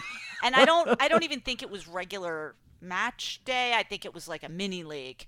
But I was like, "What? Like I know Yeah. that band. I know most of that song and I literally didn't know that's what the word was until seeing it in trivia like a couple weeks ago. And Well, yeah, no, apparently the for a lot of people falls to the floor right before the angel opens her eyes. Right, I, who knows what he's Yeah. saying, right? I Uh, well, he says placenta, and he also says intentions in another verse, which comes up. There's some confusion in here whether there was actually a censored version of the song or if someone's just misremembering the fact that intentions and placenta were both in there. But there's also a like, oh, there's a whole running theme in this thread of people having basically the moist reaction Yeah, to yeah, uh, yeah, placenta as a word in a song. Which, uh, anyway, it's an interesting thread. It's a really interesting read. Just like I had no idea. It's it's weird. It's like this is a primo. This band had a hell of a bad time partly because of bad decisions they made. And yeah, the lead singer guy seems like the only guy who stayed out of weird, bad, terrible investments with a con man. And he's like, look, I just want to be in this band. And if I have to get rid of the rest of the band to do that, okay. right. Um, right, right, but yeah, right. it's, it's interesting and weird. I had no idea. I hadn't really thought of Live as anything other than a band that put out that album Throwing Copper when I was in high school. Right, Um, right. Well, Throwing Copper was a, a album that a friend of mine sent to me on cassette when I was living in Romania. When you didn't have access to, like, you couldn't just go out and buy music much. Like, there Sure. were some like people who were selling kind of dubs of stuff, but they were terrible. And so it was like some of the only new music I got for that year. Can you And, explain to our younger listeners what a cassette uh, is? Shut up. it's a way Uh. we used to get music. It was very important for a period Um, yes. of for a decently long period of time. Like I had cassettes from when I was a tiny kid until like CDs really started to kind of replace them and I almost never bought I don't think a lot of people bought like commercial cassettes kind of though you could um Yeah. but like they were great for making mixtapes for people, right? Yeah. Because you could just I mean, I def- like- like, people were definitely music buying, off the like, radio. music on cassette. Like I, I CDs really sort of like started to come into their own when I was in high school. So it was like a weird transition. I remember arguing on the bus over the relative value proposition of CDs in some totally full of Oh, shit we've all had way. that argument. Yes. Yeah. Um, yeah. Uh, uh, speaking of music, Mm-hmm. nailing these segues, uh, Nox Eternum had a post about the Hell Quarter, which is a custom uh, guitar amp made uh, by uh, uh, I don't know Norwegian, Swedish. I, I don't remember what the guy. Nor- Nordic accented I'm have to uh, this craftsman. link. Uh, he made a he made a, a guitar amplifier where instead of a speaker that plays the sound, it has 25 plastic recorders, each of which plays a different note. So it's like a sort of MIDI recorder translator for the music that comes in. It's He looks terrible and it's adorable. Yeah, he's very fun. Um, and there's a link down at the bottom uh, that Nox Eternum added as well about a analog kazoo distortion app he made, which is much more like what I wanted. Um, but there's a couple other links to other good weird. It's just it's just weird, fucking entertaining, like bad idea executed well hacks from somebody Um, who enjoys and knows it's a bad idea. yeah, like- yeah, like it's it, it's in the spirit of like, hey, I had a bad thought, I'm going to pursue it.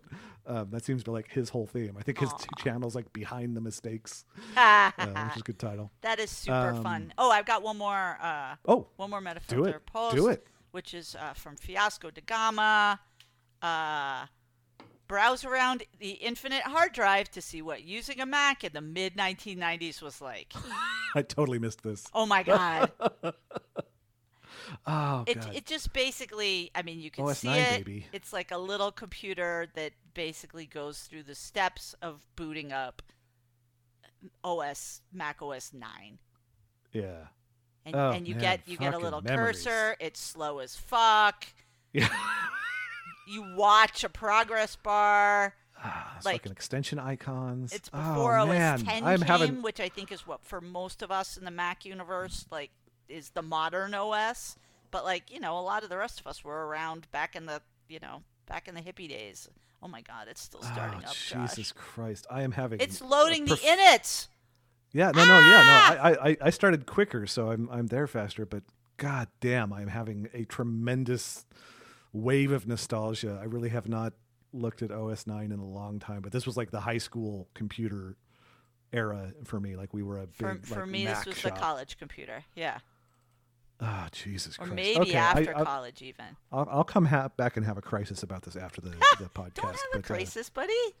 No, it's a good crisis, like a, a feeling, cri- like, like that song that you haven't heard in 20 years, and all the feelings that were attached to it, sort of like the the, the potency of the triggering of memories. Crisis is, an, and is, and is the, a silly way to the person who made this has also made ones where you can um, also do System Six, System Seven, uh, OS Eight, and OS Nine. And there's a whole bunch of blog posts that also kind of talks about it. Also. That's excellent. yeah, it is. I wonder if they or someone else has done like Amiga 500 workbench stuff because that was like my Mm. personal childhood that like is less relatable because no one had a fucking Amiga. Fewer people had Amigas, but I'm yeah, I mean, obviously some people did, but like it was it, it did not become the thing that uh, that Commodore was hoping it would. Yes. Um, okay, well, my other two quick ones. Um, there is a movie coming out that is a dramatic thriller adaptation of the story of Tetris, which is not the worst idea because it was a weird situation with like. n- Oh, the story of- lic- yes, okay. Yeah, the story of it. Like you know, in the in the late '80s, the uh, the the licensing of Tetris outside of the Oh Soviet yeah, I read the and- graphic novel about it. It was Yeah. actually pretty interesting. Yeah, so there's a, there's a movie coming out, I guess, and there's a trailer for it and a bunch of discussion about uh, Tetris, and so that that I found enjoyable.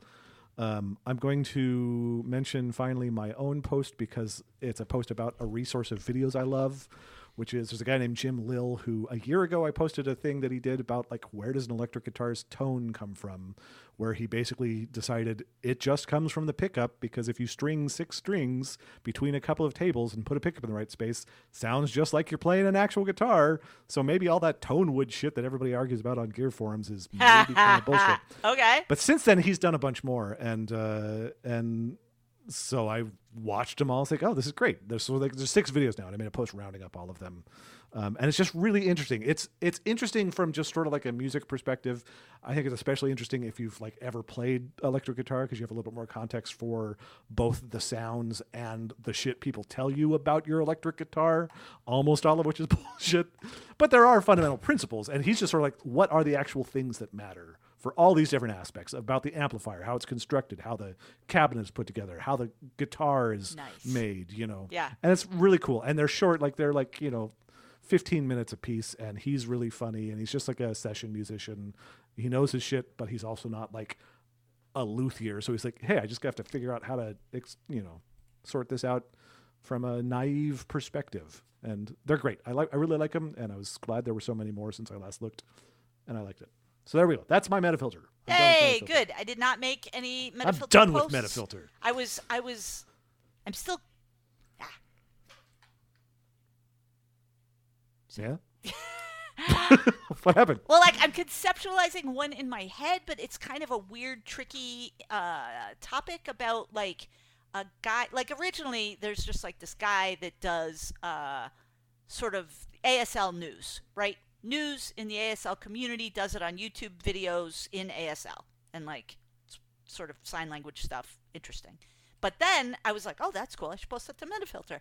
And then it turns out there's this big drama about one of the sort of sort of big, well-known interpreters in the ASL world who's suing the people who are doing The Lion King on Broadway because he was scheduled to interpret for them, was offered the gig, and then it was rescinded.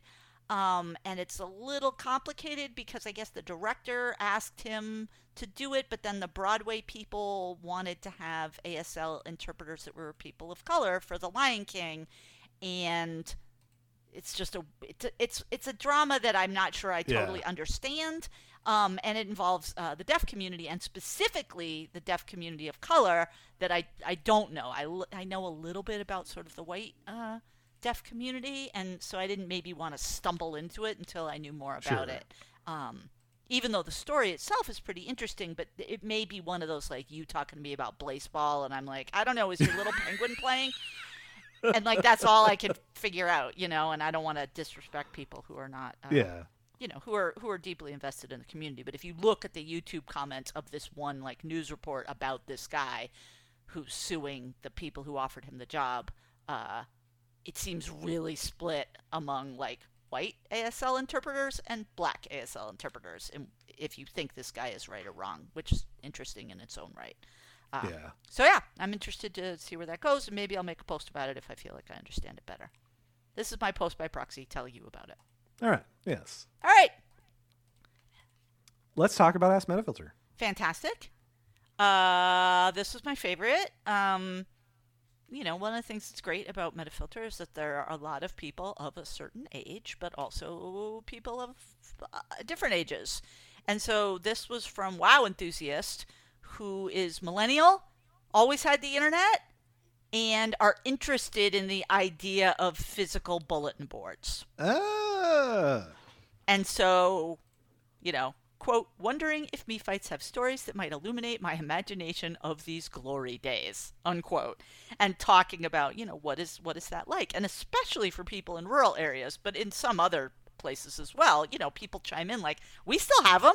Like I've got a bunch of bulletin boards in my town, you know, and a lot of people in rural areas have them, but you know, there's people in other Yeah. different areas, but then also a lot of people just talking about what it was like in their in their communities uh, and Yeah. what you would use bulletin boards for and what was interesting about them. And I just I like the thread a lot. I, I like thinking about bulletin boards just as a very democratic way of sharing information, but also listening to people talk about them, different ways they can they can go weirdly right or weirdly wrong, or how people can goof on them in ways that are funny. Yeah. No, that's yeah, that's that's that's a great question because like I mean, I definitely like I I wasn't old enough to care about bulletin boards before the internet for very long. There's probably like, you know, a couple years in high school before internet access was getting a little bit more ubiquitous. Yeah. And like, you know, a bulletin board was a necessary thing. And like we probably had a bulletin board in the high school that I'm not particularly remembering. But like there's still bulletin boards in like coffee shops in, in my neighborhood and Sure. at the grocery store and whatnot. So like it's never quite disappeared. It's just like what people are using it for, you know, and how broadly they're bothering to use it has definitely changed over time. Right. Well, and one of the things Jim pointed out when I was talking to him about this is that, um, like the the bulletin board online system, like BBS's, weren't democratic because it was only people with computers and phones and like very deeply nerdy people. It wasn't just kind of for everybody. And so even Yeah. though I mean it was technically for everybody, but it definitely wasn't used by everybody. And so Yeah. even though those things were called bulletin board systems, they in some ways were antithetical. Yeah, bulletin BBS was not a bulletin board. It was, you know, it was it was a weird proto internet. right, but B uh, and B stand for digital bulletin and board. Yeah. Yeah, yeah, fast. Well, Airbnb, you know, You like shut up. when was the last time you went to an Airbnb that was a B&B? Like it's yeah. what? What? Just just like Airbnbs aren't very much like the B&B experience that they tagged the Air bulletin from. and board. No, no, I'm I'm just tagging like breakfast and Board bed. and bulletin? Bed, bed and breakfast, bed and breakfast, you know. Oh. You- uh, I was I was the only thing in common Oh, I just like watching you acronyms. struggle, Sorry. Okay. Okay. Well, good. Good. I see how it is. I see how it is. I'm just gonna get a job somewhere else. You just do that. Yeah. Anyway. Can you get me one? yeah, I'll look into it. Um, Oh, here's a here's another one. Speaking of Jim, because this is the thing he and I talk about all the time. Uh, Metafilter user Quintessence is stuck in a hotel room for mandated COVID isolation. I hope you feel better, Quintessence, and I hope you are okay. Um, the room has an LG TV. Motion smoothing is turned on, oh God. and oh, it is God. making their eyes hurt. Uh, yeah. how do you get around it without having full access to the TV settings? And so, well, you can throw a brick at the screen. not like if you want is- to continue to watch it. And the ho- the hotel was like, you can't do it. But Black Leotard Front was like, hey, what's the model? Quintessence links to the model, and Black Leotard Front figures out the hack from the installation Oh. guide. I don't know if it's a hack. I guess it's not a hack, but basically a button. You hold down a button for a certain number of seconds, Yeah. and then press the password that they probably never changed from the default, and then you can get in to Oh. turn it off. That's you, that is beautiful, Black Leotard. You are Black Leotard Front. You are a fucking superhero. So Oh my good. god, that's oh ah. so good. I have My I heart think- is just growing right now. It's swelling with pride and happiness and community. I know, think meaning. my TV has motion smoothing on, and it drives me a little crazy. So this may inspire me to actually dig around and see if I can turn it off. yeah. I mean, it reminds me of kind of that TikTok thing. You know, it's like everybody looks like they're using the weird teenager filter. Yeah. Yeah, no, ugh. Yeah, it drives it drives me fucking crazy. Like uh I have nothing interesting to say about it. I just hate it. It's it's it's a bad default. There may be times when it's useful, but it's a bad thing to just do to all incoming fucking media Makes on a TV weird. where most of it was not designed for yeah, god damn it. Yeah, God damn it. Anyway, yeah. um Uh, here's one that remains unopen, unanswered. Uh, this is from Queen Sissy, um, looking for an old-fashioned blow-up sex doll, not one that has a realistic face on it. The crappy Oh, one with the crappy yeah. stripe of hair. And there's a link to a picture, and then what made me laugh was in the parentheses it said, "Links as safe as we're gonna get with this question, folks." and it's for a I mean, costume. to be fair, if someone didn't know what they were looking at, they wouldn't know what they were looking at, I guess. So, but yeah. Yeah, and and but but I don't know if they found it. This was like the middle of Yeah. February. I don't know. I don't know. I, Yeah, that's that's an interesting question because yeah, like, would anybody still be making them? Like, I it seems like the sort of thing that you could see showing up at like a dumb college party sort of thing. Like maybe you need to check in with like local fraternities, see if they have a good source for like shitty retrograde, uh, you know, pranky party favors. But yeah, man, yeah, that's interesting. yes, exactly. So I was I was interested I hope in that question. I, I hope we have a listener who's like, actually, I happen to be a historian of like you know, mid late twentieth century uh, sex prank paraphernalia, and I can tell you exactly. Um, so if you're listening, please get get on it. You have more from Ask Metafilter. I have a little bit more. I've got a couple of follow ups from things previously mentioned, one of which I think this is since our last podcast, but it was right on the cusp. I had mentioned probably a episode or two ago that uh, Larry David Syndrome was looking for advice on repairing a piece of stained glass that uh, their father had made um, many years ago.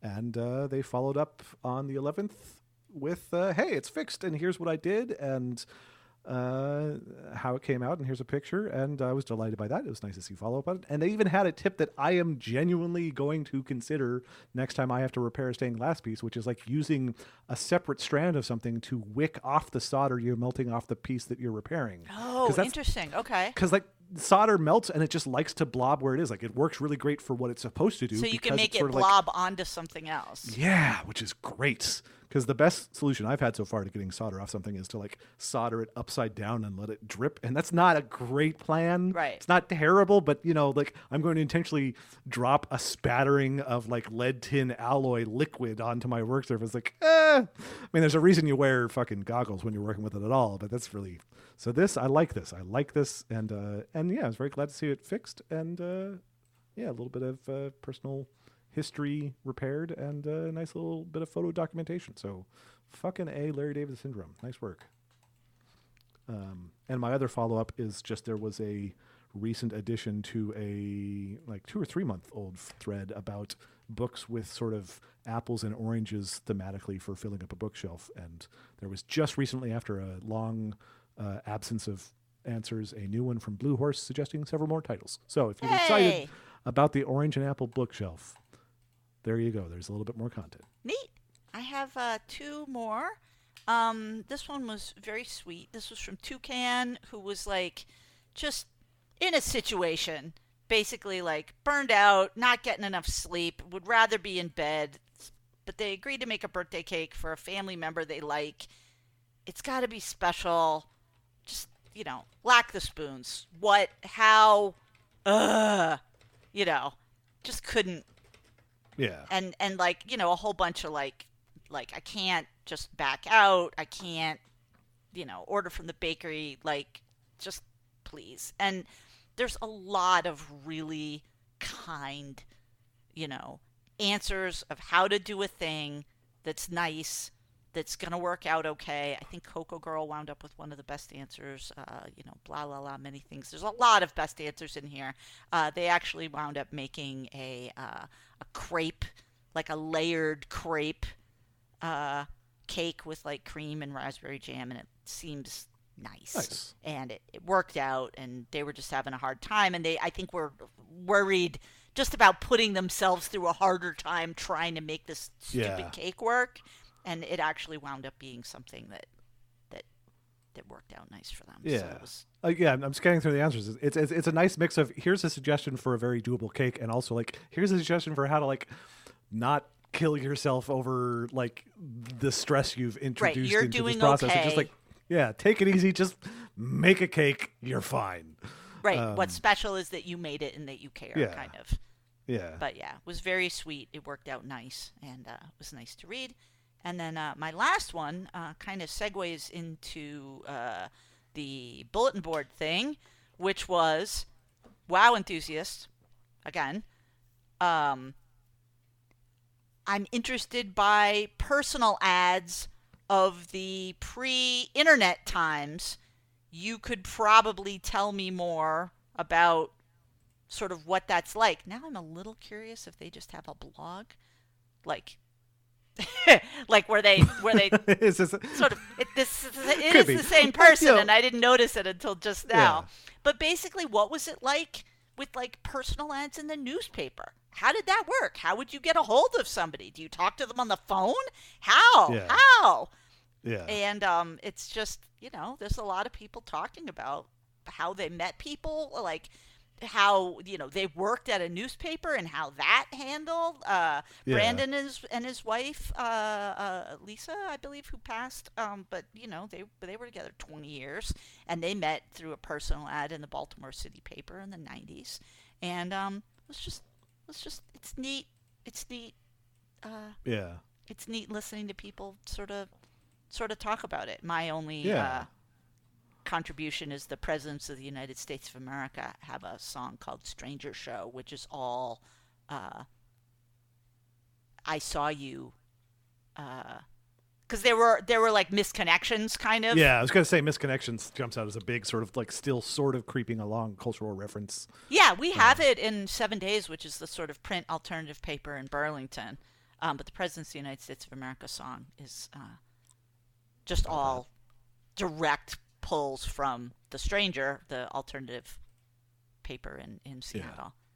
This this honestly, as a sequence of questions, this reads to me like as a genuine I'm writing a a, a, novel sort of situation. I'm curious, yeah. Um, like it, it, feels like exactly that sort of like I want to contextualize this stuff better. It reminds me, um, Churl from Metaphil. I've talked about. Uh, Churl sent and- me some fucking snacks. Can I just say?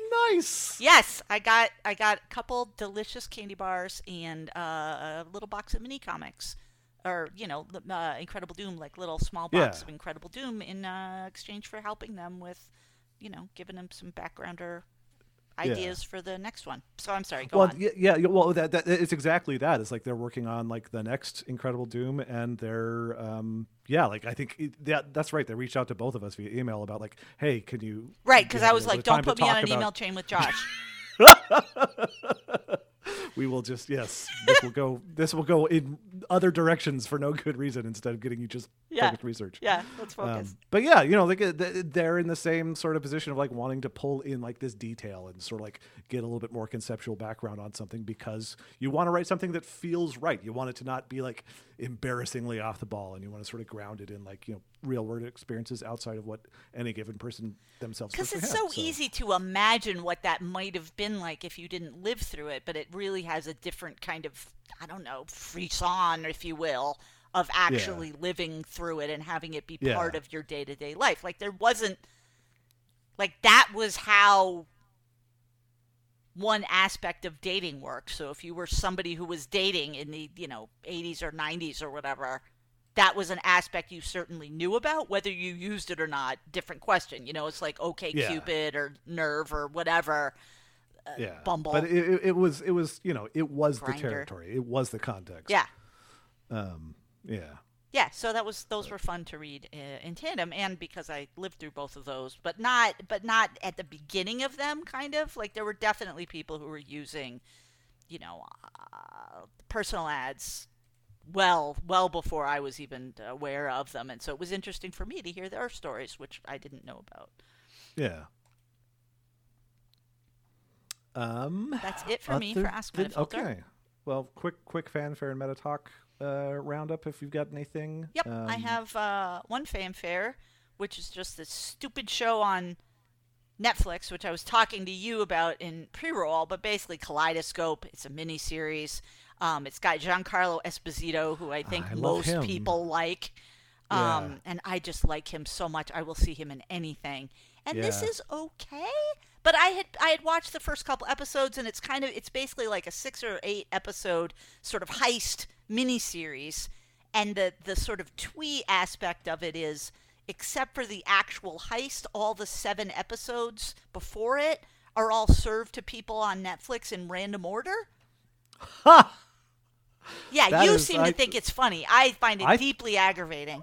I think I think that's great conceptual. Well, I mean, that was kind of what they're trying to do with. That was the original plan for like season four, I think, of Arrested Development Yes, as well. yes, exactly. Yeah, and I love I love that conceptually. Like that's it's a fantastic idea, and it's probably also kind of a hard sell. Well, and I think the idea and and just making sure all the episodes cue to the same storyline and you notice the things you're supposed to notice uh, may may have overtaken the writing. You know what I mean? Sure. And and Yeah. so I had just been feeling weird about it because I love Giancarlo Esposito, but I wasn't feeling the show super much. Like it doesn't suck, but it just you know it's a heist Listen, movie. You expect them to yeah. be very tight, and this seems Yeah. not tight. But maybe it's because like there's something maybe there's a reveal you know Yeah. um, but i don't know and it was really nice to drop into this fanfare which is for all the episodes so if you don't want spoilers stay out of it um, yeah, to drop in there and see a bunch of other MeFites being like yeah i don't know yeah. I mean, don't know. That's enough of a warning to make me not particularly prioritize it. But like it, conceptually, it's the sort of thing that like I would be inclined to prioritize a little bit just because they're what they're trying to do. Yeah. even if it doesn't totally land.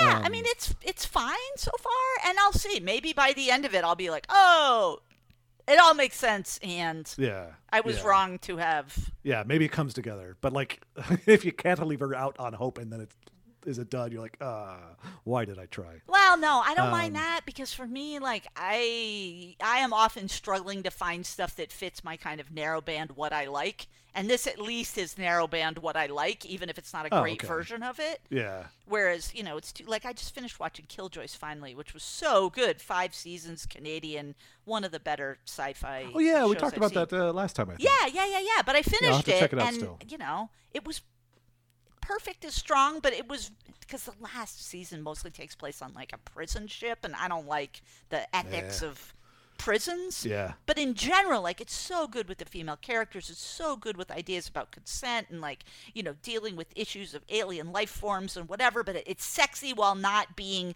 objectivizing. Like it's just it's cool in a lot of ways, and so I miss it and am looking for other things and you know casting about. I may Yeah. I may post a thing on Ask Metafilter about it because I think me Do it. fights me Do some fights list making. can understand my you know I have Yeah. specific specifics kind of Yeah, here, here, here, here are my weird parameters. Yeah. Like, work within this. Uh, we just recently watched, Angela and I, uh, Physical 100, which was a little bit of a phenomenon of uh, Korean reality oh television. that's the one with all the like Um, super ripped kind of yeah, yeah, it- it's it's a hundred like swole motherfuckers, um, but swole in different ways, which is really interesting, and that sort of carries throughout the whole run of the season. Of like you know, it's everything from like uh, you know, lithe mountain climbers to super, super beefy fucking weightlifter types. Yeah. Um, and all sorts of things in between. Um, and yeah, they're just doing, you know, a series of physical tasks. And there's a little bit of like, you know, it's reality TV. It's not, I'm not as allergic to it as I am to American, partly because I'm allergic to just all like of the, it. I, I find specifically the the style and cuts of American reality TV especially bad. Yeah, even yeah, though yeah. like I recognize some of those same ugh things everywhere else. Um, this is like sort of middle ground. Like you know, it's it's kind of like watching American Ninja Warrior insofar as like it's a lot of replays and drama over what could have be instead more just footage of the thing. But they're not terrible about it, and I liked it. Um, and uh, and, and yeah, so I, I would recommend it with a caveat that it's like it's kind of dumb, but also it's nice. Well, I've got my friend down the road who's also like kind of a schlocky TV fan like myself. Like he's the one who watched Leverage and was like, "It's dumb, Oh, yeah, but it's also deeply entertaining." He's Yeah. now becoming my go-to guy for like you know, what dumb but deeply entertaining thing are you watching because you gave me some good advice one time and I suspect we like the same stuff. So he's Yeah. suggested Upload? Ah, we started watching that. It's it is Too dumb? dumb but entertaining. Well, it's I don't know. I mean, Why I, did you I think stop it's one watching things it? um, because it's not great. Okay.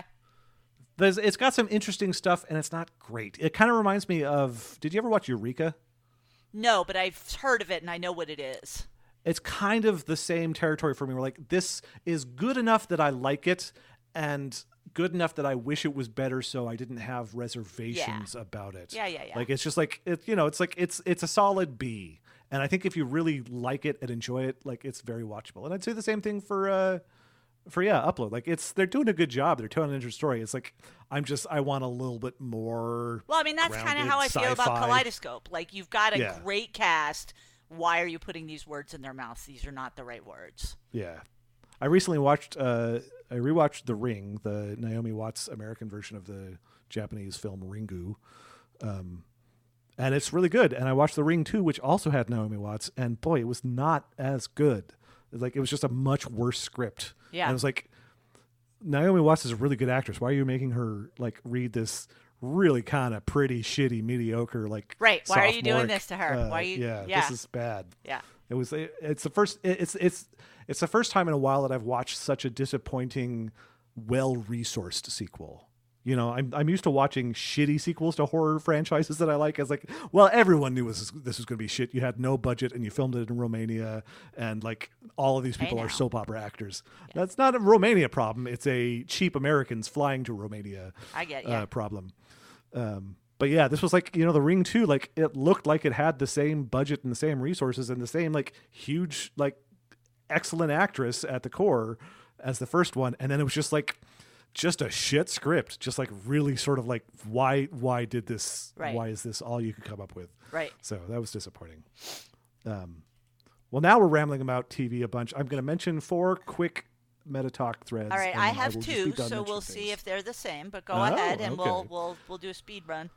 Well, one which is very pandering to me is because I've No, posted this kind of thread is uh, Fizz posted a nice open gaming thread. What are you playing right now? You know, video games, board games, mobile games, etc. You know what's going on, and people talking about the games they're playing. And I always enjoy that because everyone's playing different things, and I always discover a couple new things I didn't know about. I am also reminded of a couple things I I had been meaning to get to. Sometimes I'm warned away from things that I was kind of thinking about, and it's like, oh, okay, that's crap. Great, I won't bother. I feel like Um, all of my gaming time has been spent shoveling for the last month, so I have not been playing any games, and I should I should rectify that.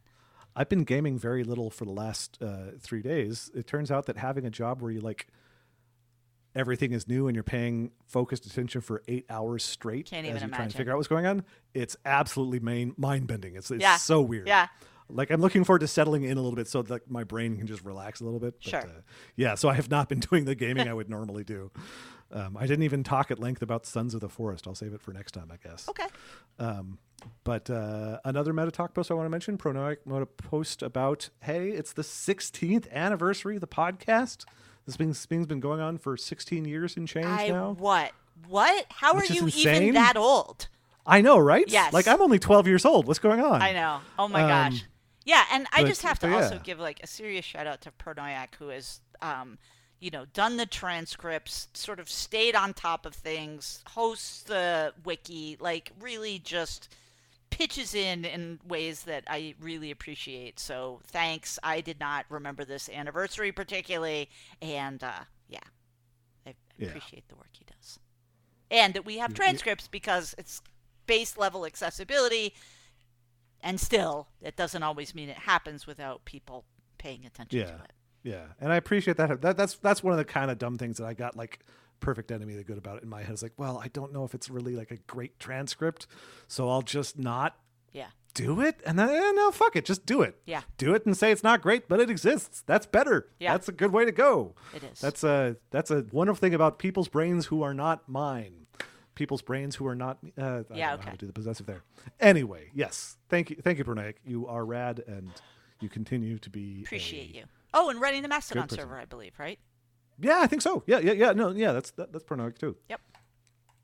Um, which I continue to check in on. Yep. Um, okay, you you do some meta talk, and we'll see if it. I wanted to say welcome, Brandon, to Yes! moderation team. Right now, Brandon is just sort of available to like fill in shifts and do a little bit of stuff uh, here and there. Uh, Loop's been doing some work uh, at Loop's other job, so uh, Brandon's been a little bit around as other people have been sort of covering shifts doing. And I just Brandon was a delight to work with on the transition team. Uh, I just appreciate his energy, generally speaking. He's a long-time Metafilter person, good egg, nice person, thoughtful, extremely thoughtful. Uh, lives in uh, mm, Georgia, I believe. As as I've as I'm saying this, I'm suddenly like, wait, wait. Um, and uh, I guess it's not on his profile, so skip that part. And uh, yeah, just uh, pleased to pleased to be working with uh, him, and you know, welcome to the team. I appreciate it. Yeah, it's been it's been nice to see him around and doing stuff and kicking the tires in Meta Talk and uh, doing moderation stuff, and yeah, that's rad.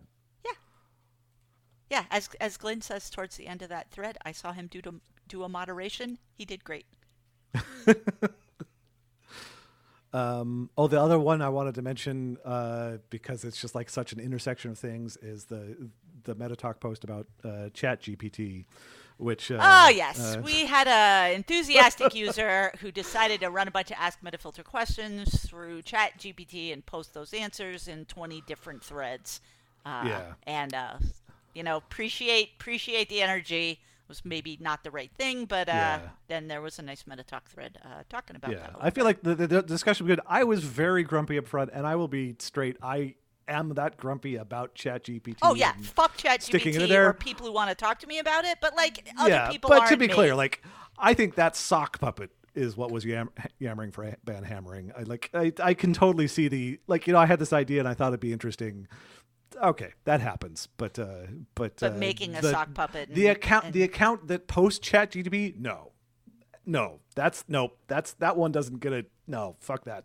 Right. Let's not uh, let's not despoil the fucking main thing that is nice about this site with the thing that's terrible about everywhere else right now. So, Yeah. but yeah, it was it was a, it was a good it was a good interesting discussion about sort of people like somewhat less stridently thinking through like the balance of things. Yeah, and- well, and I appreciated, you know, travelingthyme was like, okay, uh, you know, I've temporarily given this account a timeout. Let's just talk about how we feel about it uh, so that the community could weigh in. And it turns out it's Yeah. one of the few things we can all agree on. Which, we're uh, pretty, yeah, pretty unanimous about whether or not unmarked GPT should ever show up, which is comforting to me as as as someone with a hardline opinion that I'm not like completely out on a limb there. right. Um, but yeah, And uh, last thing is um, steering committee elections coming up. The thread goes in a bunch of different directions boy, that maybe. that thread sure is a meta talk thread. Yeah.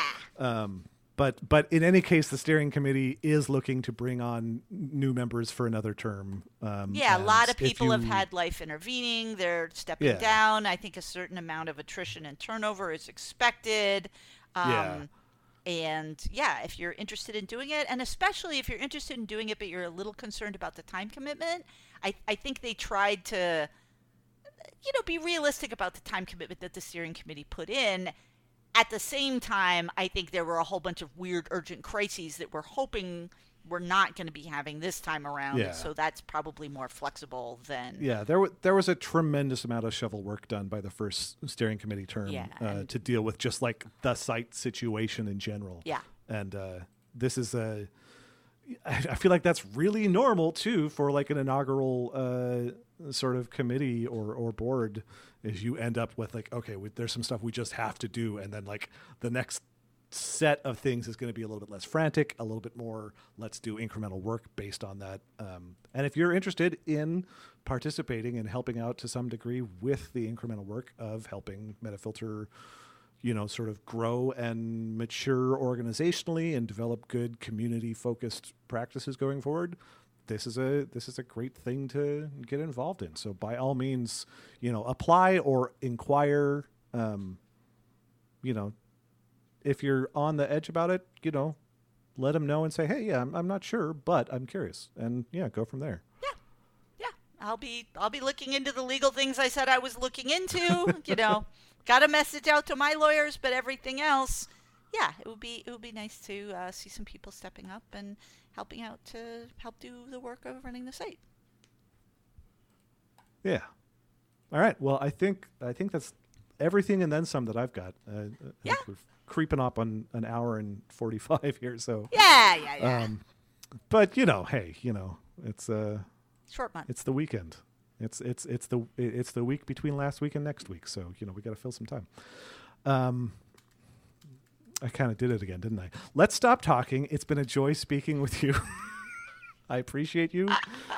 You are a, Same, you're a good same. friend and a good person, and uh, and thanks everybody for listening. And we'll be back in uh, about a month. I'm gonna do a little bit more shoveling. All right, shovel it up. All right, good talking to you.